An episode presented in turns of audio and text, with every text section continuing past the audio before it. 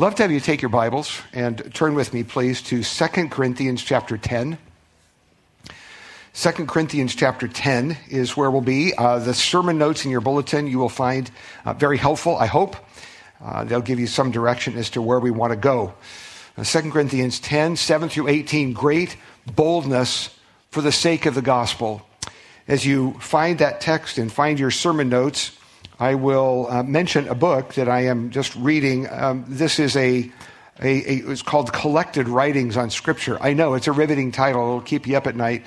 Uh, not really. It'll put you to sleep. Collected Writings on Scripture. It's a theological book by D.A. Carson, who is one of, uh, one of the leading theologians really in the world on an evangelical, on the evangelical side of things.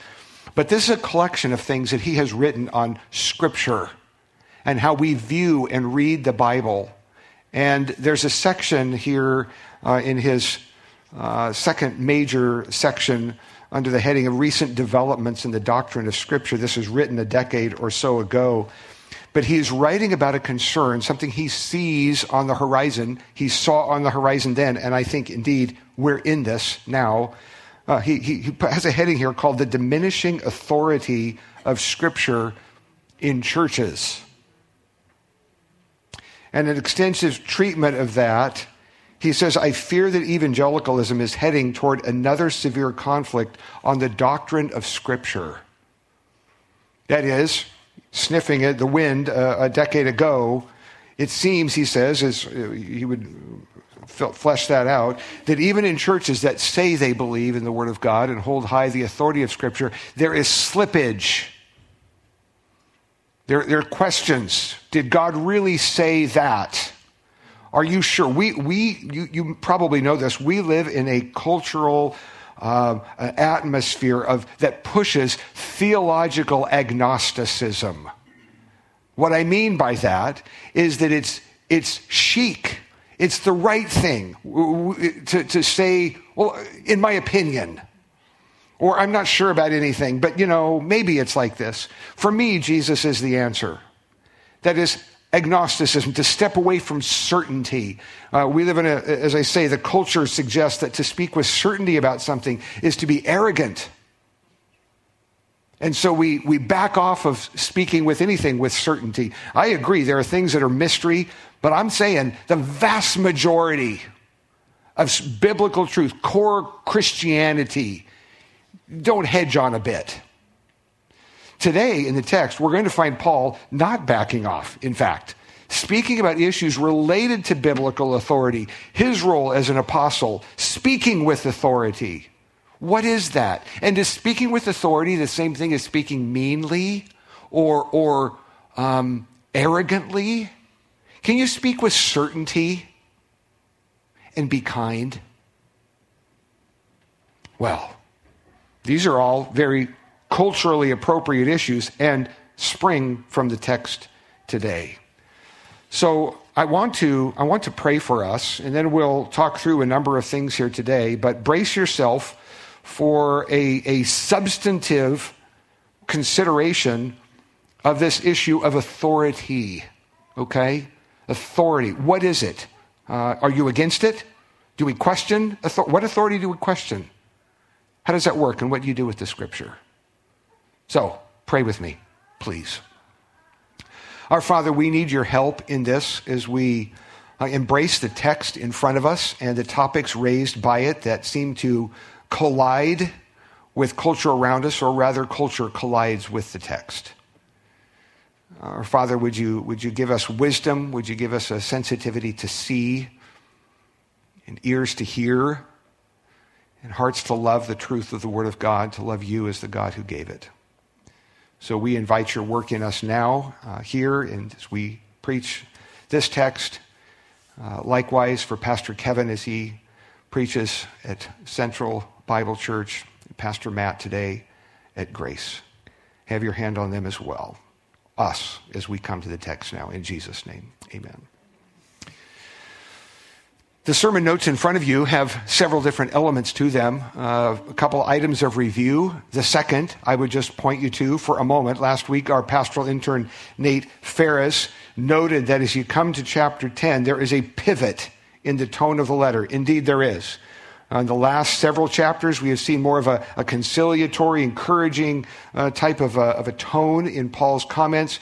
Uh, three sermons we took wrapped around Holy Week, uh, Easter, so on, that dealt with the subject of giving and things like that, proper attitudes and motives with which we give of our resources to the Lord. But you come to chapter 10, and, and there's a different tone. There's an urgency, um, it's not combativeness but it's being direct. And so, so be aware of that. Paul is, Paul is, is, is, is wanting to embrace a topic that he broached before, the earlier part of the book or the letter, as we talked about it then. And then he, he shifted, chapter 2 and following, to some other topics, but he's returning again. And he's going to be in this kind of a tone through the rest of the chapters of this book, chapters 10, 11, and 12. So, so be aware of that and let's not shy away.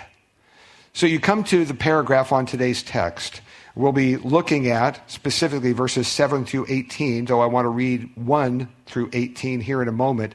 But if you look in the middle of that little paragraph that's intended to just kind of say what the, par- what the, what the sermon is about, I mentioned here in the middle that sometimes God's people mistake the biblical value of unity to mean that all conflict must be avoided. This is a deal. Uh, certainly, most of us don't embrace, don't like conflict. Sometimes we run from it. Uh, conflict, conflict, unity. Sometimes in seasons of church conflict, even for people who are not involved in it, they move on to another church because conflict is present.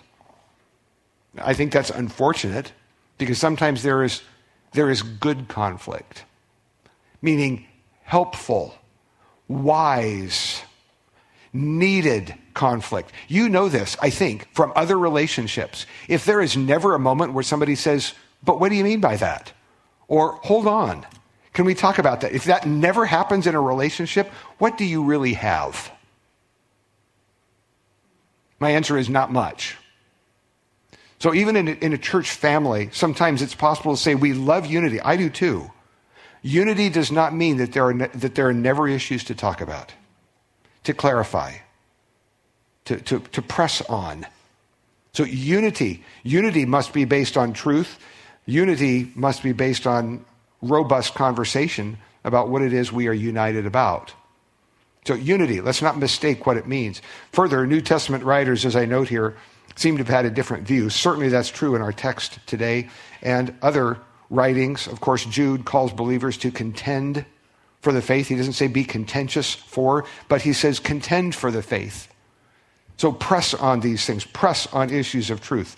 And certainly, that I think is what Paul is doing here. I want to read this broader text, 2 Corinthians 10, 1 through 18, uh, and, and we will draw a couple of comments from the earlier verses, but spend more of our time on the second part of that. Let's, let's hear God's word then the word of the Lord, 2 Corinthians 10.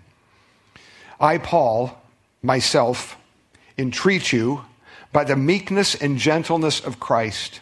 I who am humble when face to face with you, but bold toward you when I am away. I beg of you that when I am present, I may not have to show boldness with such confidence as I count on showing against some who suspect us of walking according to the flesh. For though we walk in the flesh, we are not waging war according to the flesh, for the weapons of our warfare are not of the flesh, but have divine power to destroy strongholds.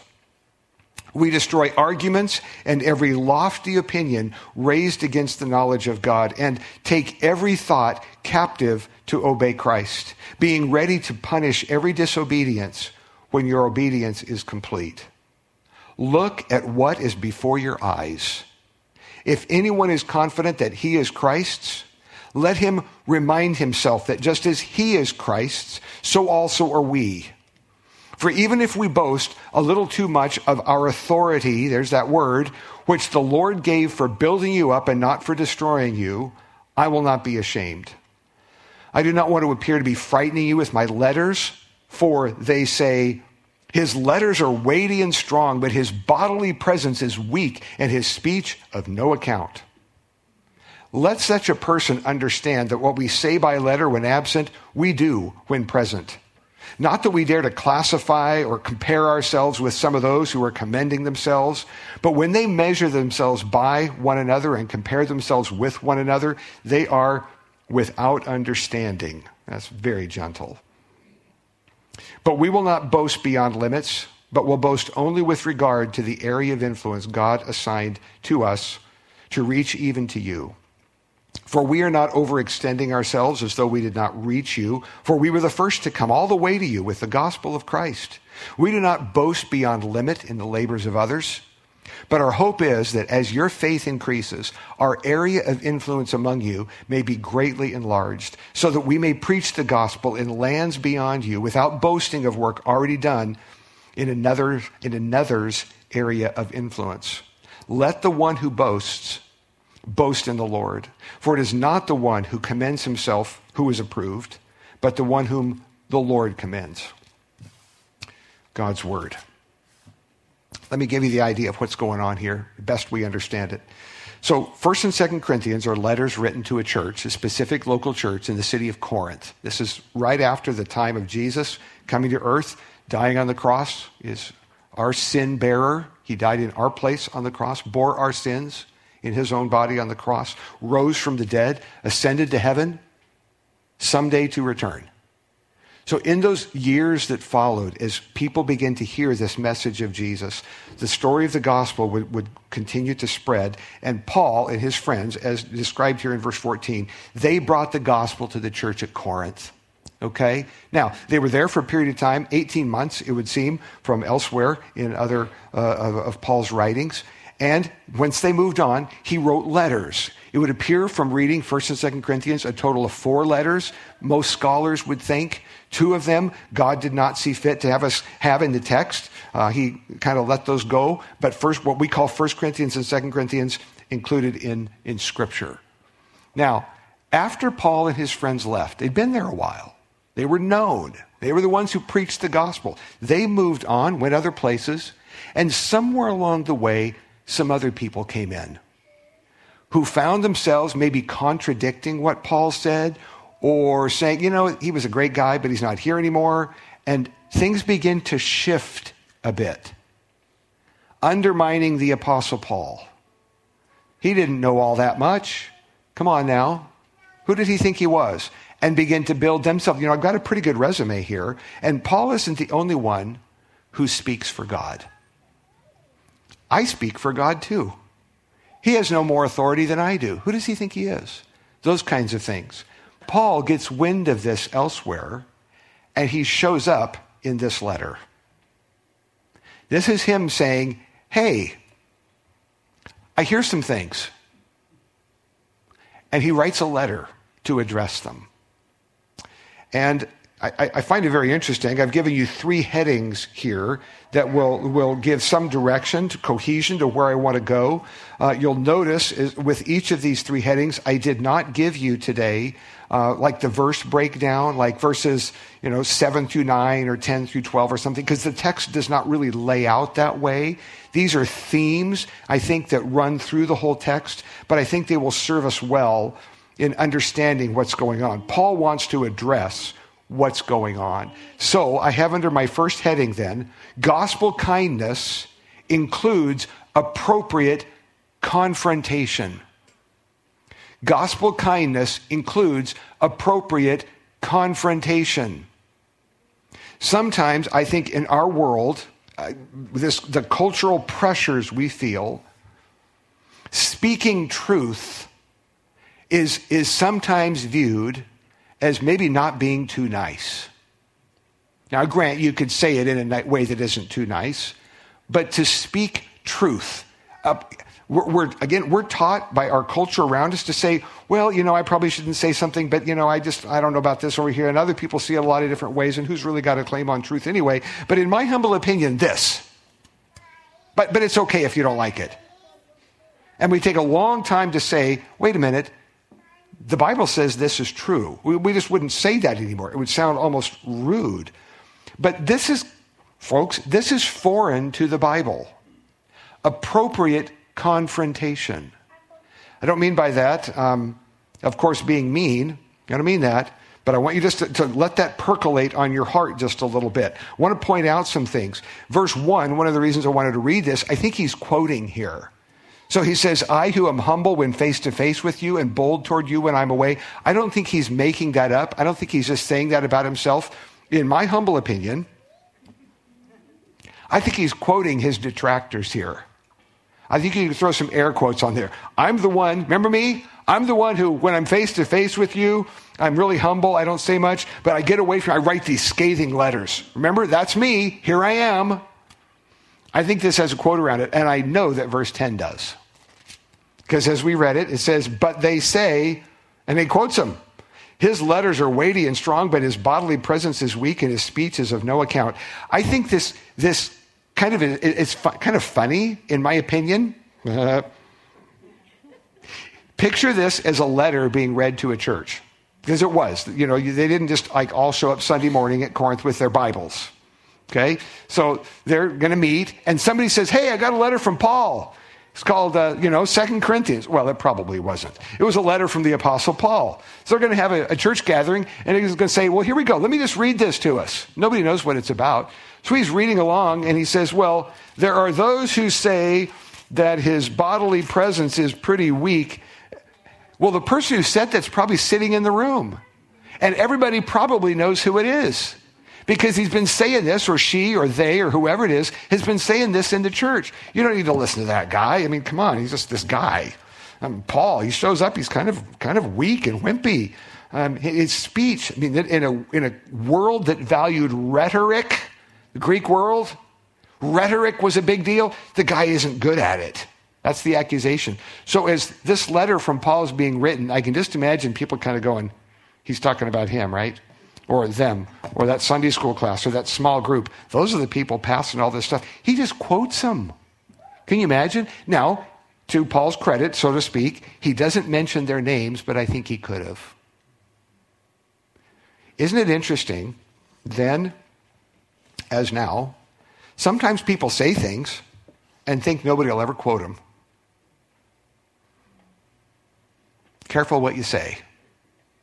Somebody will probably pass it on, maybe anonymously, but maybe not. It'll get back, it'll show up. Well, these people are saying things about Paul, and Paul says, I hear you. And he calls it right out. Very appropriate that he does so. Hey, there's an elephant in the room. Could I just say? And he does. Well, is that kind? Is it nice? Come on now, think about this. Some would say that wasn't very nice. I would argue that it's very kind to speak the truth. It's very kind. Now, I realize there's a difference in style, okay? In the room here, some of you are flamethrower people. If you were in the army, you'd be the flamethrower. You, when there's a problem, you light it up. You say, your personality says, I'm not going to pussyfoot around. Here goes. And, and the room is on fire. It's you throwing the stick of dynamite. You don't fish with the trolling slowly. You're the one who throws the stick of dynamite in and the dead fish float to the ceiling, or to, to the top, and you scoop them up and say, what's so hard about fishing? This is you, and you know who you are. Um, when there's conflict, you say, Oh man, you're, you're loving this part about confrontation. You eat this stuff for breakfast. Yep, buddy, and you're looking around for things to confront. That's you. That's your personality. God bless some of you, and good luck to those of you who are married to such people. Others of you are so much the other way that it's kind of scary. That is, you, you, know, there's something to be addressed, and you spend so much time saying, I realize this might be really a hard conversation, and not everybody's going to see everything the same way, and it's really important. I hope this is a good time to talk. I know it's uh, only uh, 10 o'clock in the morning. We all probably should have. And before long, the person's going, What is it you're trying to say? I have no idea what the problem is. So some of you are that, and some of you are over here. Some of you going, I love confrontation, let's go. And other of you going, no, no, no, no, no, no, no, back away. Uh, put the gloves back on. Let's be gentle. I realize we're coming to it differently here. But my point, though, is gospel kindness, please hear both elements addressed. Gospel kindness includes appropriate, put the flamethrower down, confrontation. step up. I'm wanting that phrase to address both sides. For those who love it, maybe too much, and those who are afraid of it. Appropriate confrontation that says, hey, wait a minute, we should talk. Now, the issues, as I mentioned here, are public. Verse 7, Paul begins that text by saying, Look at what is before your eyes.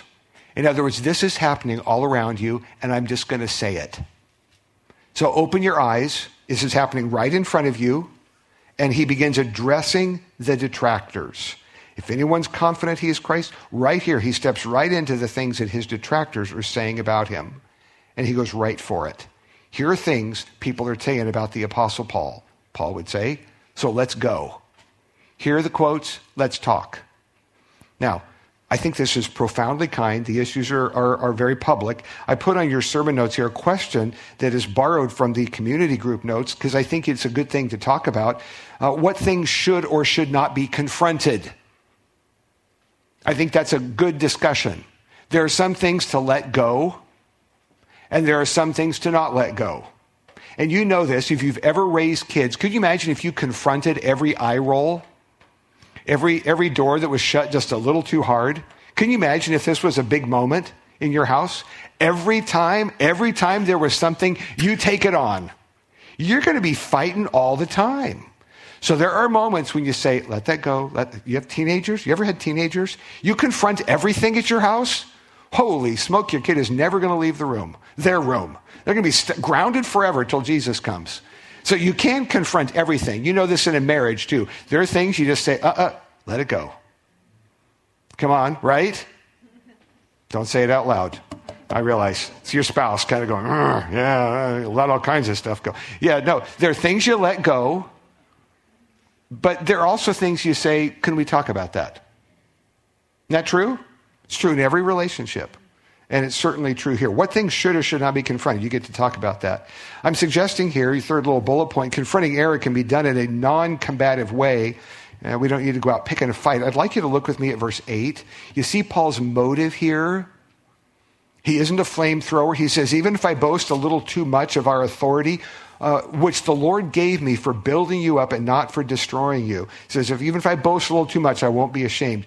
He defines the purpose of the authority God has given him. What is it? It's to build up. So even in confronting, please get this, dear people, even in confronting, Paul's purpose is building up, not destroying.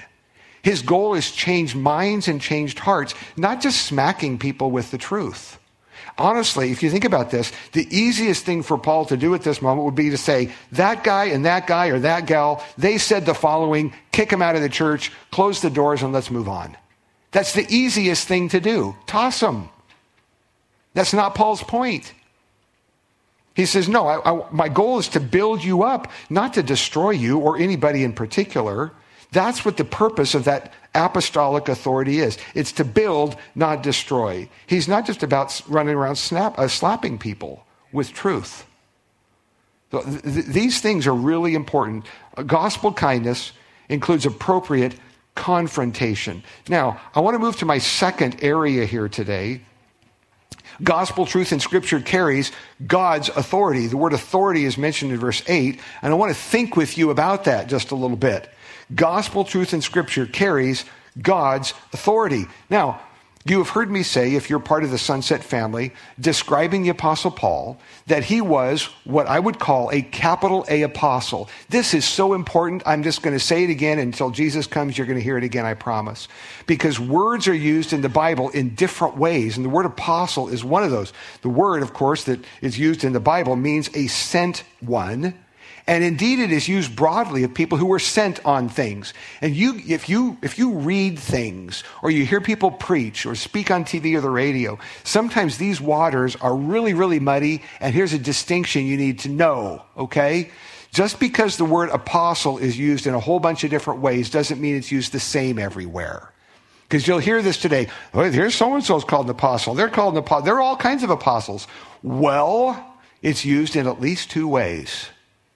One is in that general sense, small a apostle, a sent one. So if I send you to go get my pizza, in a sense, you're a sent one. Hey, he's the apostle of pizza. That's pretty cool. Well, you're just sent to get the pizza. It doesn't mean like you spoke with authority. Just go pick it up, okay? You could use the word. He's an apostle for that. Uh, he was a sent one. You'd show up at the pizza store and say, order for Jay. And you off you come. You're a sent one on my behalf. So in fact, in the Bible, there are places that the word apostle is used like that. Sent on a task. That's not how Paul is viewed. It's not how Paul views himself. He's not picking up pizza.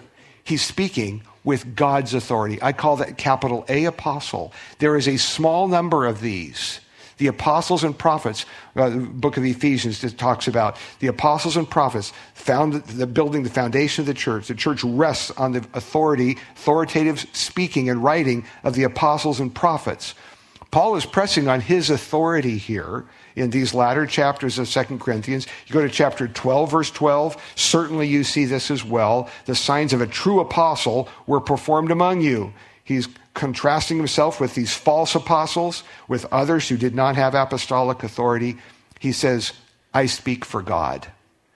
Now, I want to drill down into this with you all for a couple minutes. Okay? The question of who speaks for God is a significant and repeated topic in Scripture. Who speaks for God? And how do you know? It is incumbent on God's people to have an answer to that. Because we live in a world of competing voices. A lot of people who claim to speak for God, including people who have titles like clergy, who claim to speak for God. So, how do God's people know? That's what I'd like to think about with you very specifically for a couple of moments here. Stepping, in a sense, into systematic theology for a moment, even outside the text. This to- larger topic, stepping back to the whole corpus of Scripture for it. I'm giving you three examples here that I'd like you to think about. These are three among many, but I think instructive for us. So, first, Adam and Eve versus Satan in Genesis 3.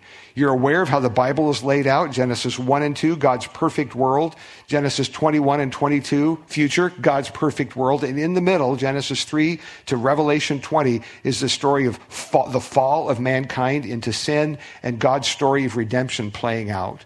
So, perfect world, the story of redemption, and then God's perfect world again. Now, that pivot point in Genesis 3, this is the moment when Satan, familiar with the story perhaps, when Satan addresses Adam and Eve and says those fateful words that have reverberated down through history and still are here today. Did God really say? And off we go. Did God really say that? Thus introducing doubt, questions, and ultimately a step away from faith. Did God really say, in this case, did God really say that was wrong? Did he, I mean, did he really say that? Maybe he didn't really mean that. Maybe what he meant was this. Maybe God wasn't good when he said that. Maybe God was keeping good from you. That's the heart of Genesis 3. Did God really say? And then Satan says, no, God actually was keeping good from you. Did God really say that?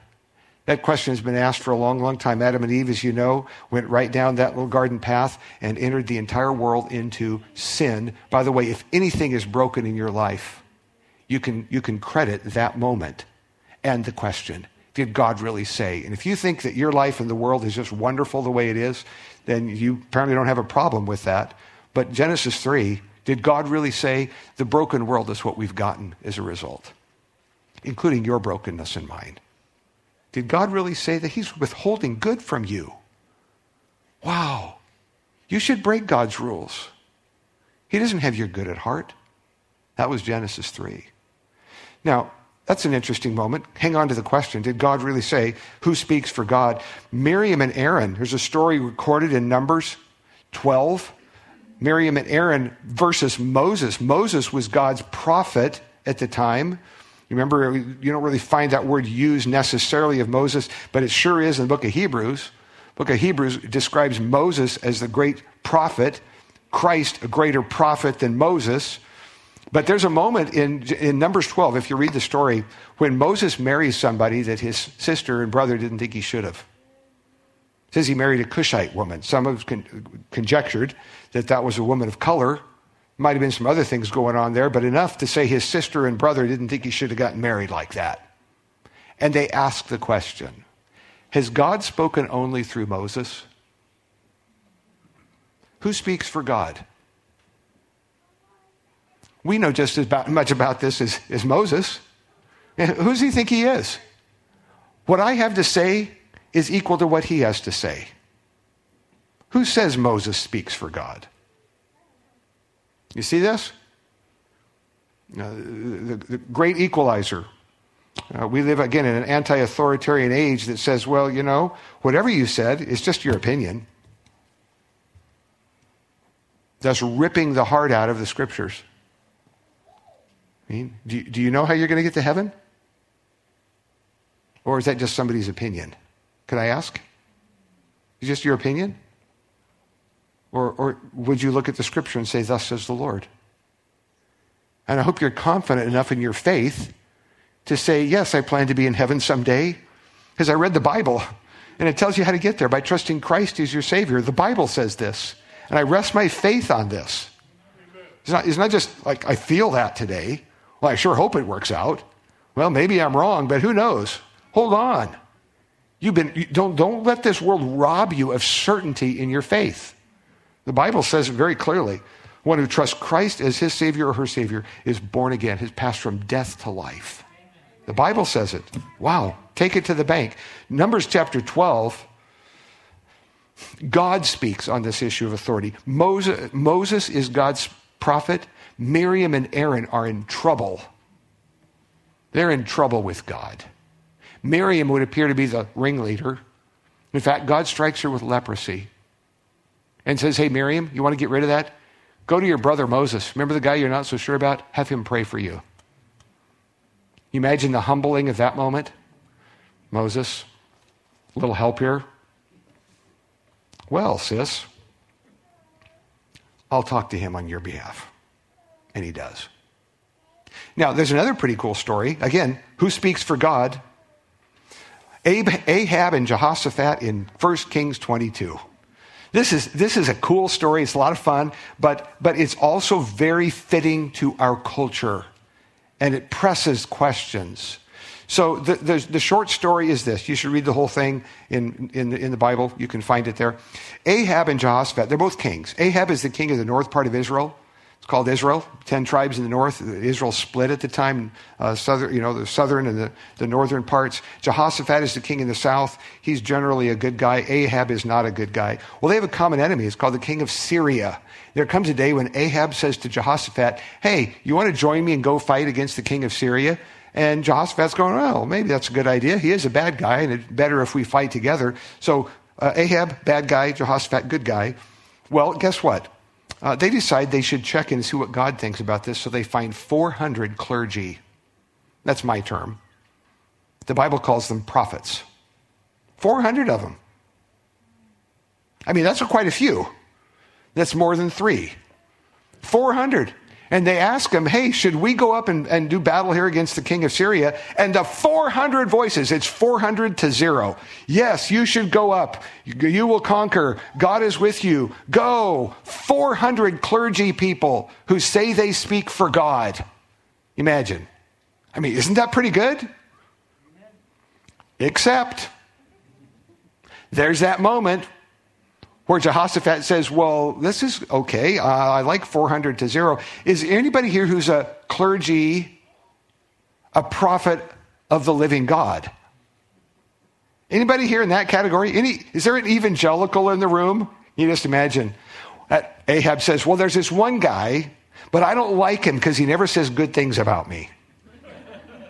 Jehoshaphat says, Oh, it'll be fine. Call him. So they get Micaiah. Micaiah comes in and he, he's, he's sniffing the room. He knows what's going on. They say, Hey, Micaiah, we're thinking about going into battle, and 400 of these clergy people have all said it's a great idea. What do you think? This is a moment where you have to read between the lines. Micaiah speaks with biting sarcasm. It's wonderful. He says, Oh, sure, go up in battle and succeed. And they can hear it in his voice. Ahab says, How many times do I have to tell you to only speak what the Lord says in my presence? Micaiah says, No problem.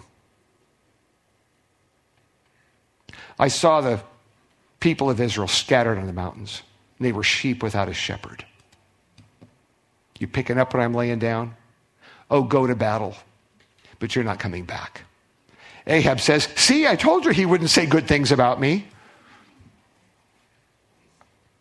It's 400 to 1. Who speaks for God? And can you tell the difference? 400 clergy people, 400 prophets, so called, all say the same thing, united voice. They all agree. And none of them speak for God. I think about this because every now and then, I hope you pay attention to this stuff. My goodness sakes. You'll hear about this. There was a consortium of clergy who gathered in Washington, D.C. to declare this. I don't care if they're 400 clergy of anything. Is what they said in accord with Scripture? That's what I care about. So don't tell me, well, they're clergy. It must be right. How stupid is that? Huh? It's right out of first. I'm sorry, that's stupid. Doesn't usually fit in sermons, but it is.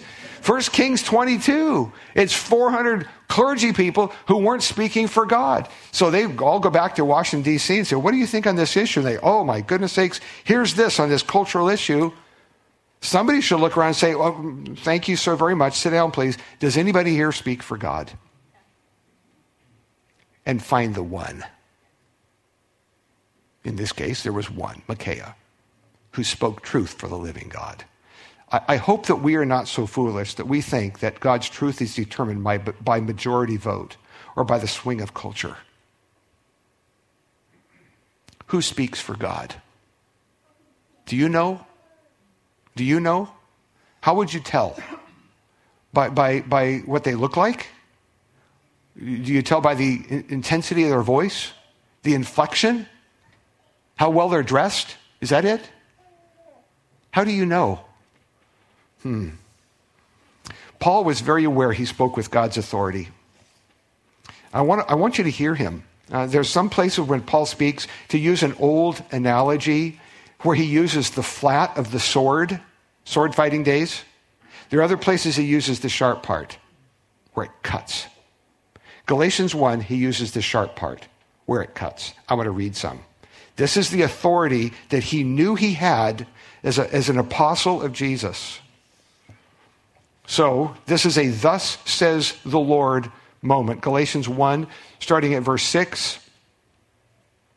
Paul knows he's speaking with God's authority. He says, I am, I am astonished that you are so quickly deserting him who called you in the grace of Christ and are turning to a different gospel. Not that there is another one, but there are some who trouble you and want to distort the gospel of Christ. In other words, Paul would say here to the churches in Galatia, we came to you and told you the story of Jesus, that Christ died on the cross for your sins. He bore your sins. He, he paid the penalty for you. He died on the cross in your place, rose again from the dead bodily on the day we celebrate his Easter, ascended to heaven, is going to return. We preach to you the gospel, and it's by trusting Christ as your Savior that you get to go to heaven someday. Okay? And if somebody comes along, even if it's us, and issues a retraction or an addition or in any way messes with that. He says then, verse 8 If anyone, if we or an angel from heaven should preach to you a gospel contrary to the one we preach to you, let him be accursed or anathema is the term. You hear this from the Pope every now and then, anathematizing something. The word literally means damned, the word that your mother told you not to say because you used it incorrectly. Used correctly, it means something. It means sent to hell. That's what it means. That's why you don't throw it around casually about somebody who's an idiot driver. Okay? No, it's serious stuff. Here, Paul uses it for those who would try to tell people something that would keep them out of God's heaven. That person should go straight to the pit. See, they're, they're if, if people believe what that person says, they're going to be kept out of God's heaven. And so Paul is very, very strong on this. Say, wow, that wasn't very nice. Was it kind? Oh, you'd better believe it was kind. Because he's pressing on truth. Similarly, verse 9, just in case you go, Paul, I'm not sure you really meant what you said. He says, As we said before, so now I say again. If anyone's preaching to you a gospel contrary to the one you received, let him be accursed, let him be anathema, let him be damned. He says it twice in case you missed it the first time. It's that serious. And so he goes on. Am I now seeking the approval of men or of God? Am I trying to please man, humans, that is? If I were still trying to please people, I would not be a servant of Christ. For I want you to know, brothers, the gospel that was preached by me is not human. It's not a human's gospel. Nobody invented this. It wasn't invented around a campfire years ago with a bunch of people beating drums. No, in fact, he says, I did not receive it from any man, nor was I taught it. This is apostolic authority. I received it through a revelation of Jesus Christ. That's his claim to apostolic authority. I received the gospel, not at a Sunday school class or a day camp. God gave it directly to me. Then he tells later in this book how he went up to Jerusalem and said to the, to the folks there, Here is what I received from God. Is this what you preach? And the people in Jerusalem said, yes, it's exactly the same gospel, had the same source. Paul had authority as an apostle. I get very bothered these days. If you read things that I read, there are those these days on a whole lot of cultural issues who try to draw a difference between Jesus and Paul. You ever heard this? Jesus was nice. He loved everybody. Paul, he was like this cranky old bachelor guy. Man, he just kept zinging. I, am not sure about Paul. I like Jesus, but not Paul. The Bible does not give you that option. Okay? If you were taught this, if you hear this, if you read that in somebody's argument, well, that was just Paul. What do you mean it was just Paul? He spoke for God. And if you have a problem with the Apostle Paul, I'll say it real clearly you have a problem with God. No, it was through the Apostle Paul that God gave inspired scripture, authoritative scripture. If you don't like what Paul has to say, you're not liking something from the mouth of God. So you, you get to wrestle with that. Don't, don't give me this, well, there was Jesus. I like him. He hugged people and kissed babies. And then there was Paul. He got kind of, no, no, no, no. Jesus, the Savior, Redeemer, and friend. Paul, the Apostle, spoke for God. Don't, don't, don't miss it. Great boldness leads to an evangelistic heart. I'm back in Galatians, uh, sorry, Galatians. I'm back in 2 Corinthians chapter 10. I want just to see this final movement in the text. In the middle here, this middle paragraph, Paul is really pressing back to the people that are his detractors. Uh, this quotation he gives, you guys don't think I speak well, that's just fine. Uh, and he's pressing at them. He's talking about him in verses 11 and what follows. Let a person understand this. You know, don't worry. When I show up, I have plenty to say. You guys have your own resume. You commend yourselves. Paul says, Well, I've been commended by the living God. That's his claim to fame, if you will. Verse 14, he says, We were the ones who brought you the gospel in the first place. You are our territory. It is from us that you heard the gospel of Jesus. These other guys showed up later. Can you not figure that out? They showed up later to twist what we said. We were the ones who taught you the gospel to begin with. He says in verse 15, it is our hope that as your faith increases, watch this, our area of influence among you may be greatly enlarged. In other words, as you grow up in your faith, I hope you'll recognize the authority with which I speak. That's what that verse is about. As you grow up in your faith, I hope you will learn to tell who speaks for God. That's the point. I hope you'll figure it out as you grow up in your faith. When you're young in your faith, you sniff around and you're not really sure of who's talking for God. But I'm praying, Paul says, that as you grow up in your faith, you will hear the voice of God speaking through him and you'll understand apostolic authority so that, he says in verse 16, we can preach the gospel in lands beyond you. We want your place to be a preaching center. We want the gospel to go forth from your church. But right now, there's a big question about is there a biblical authority here?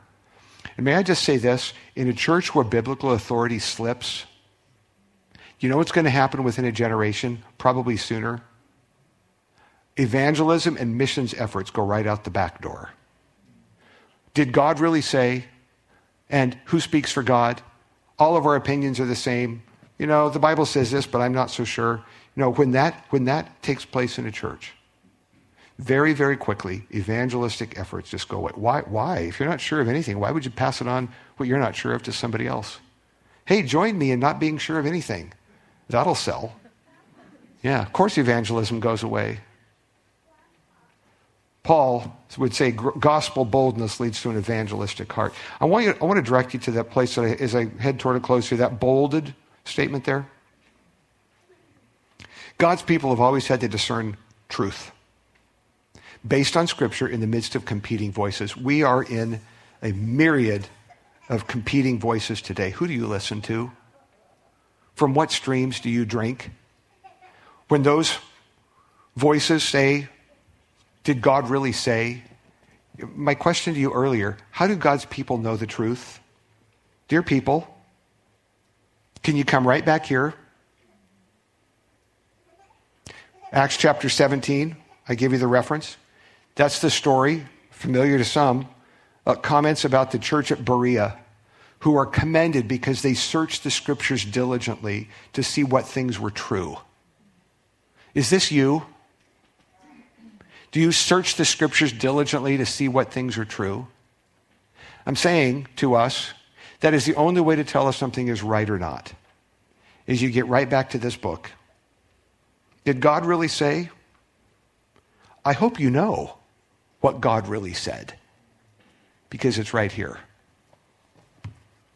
Now, I go to the bottom, second bullet point, and my close is there. Hebrews 5:14 describes Christian maturity as having discernment trained by constant practice to distinguish good from evil. It is not always easy to distinguish good from evil. Christian maturity, handling of the word of God, knowing God enough to say that that sounds like it came from him and that didn't. Call for discernment. Call for discernment. Well, there's more we could say on this, and we will in the weeks ahead. Okay? There's more to come. Next week, of course, you see our sermon title at the end of your notes there Grace without truth is dangerous. We might chat about that next week. I'd like to pray as we wrap up. Would you stand with me, please? Let's commit this to the Lord.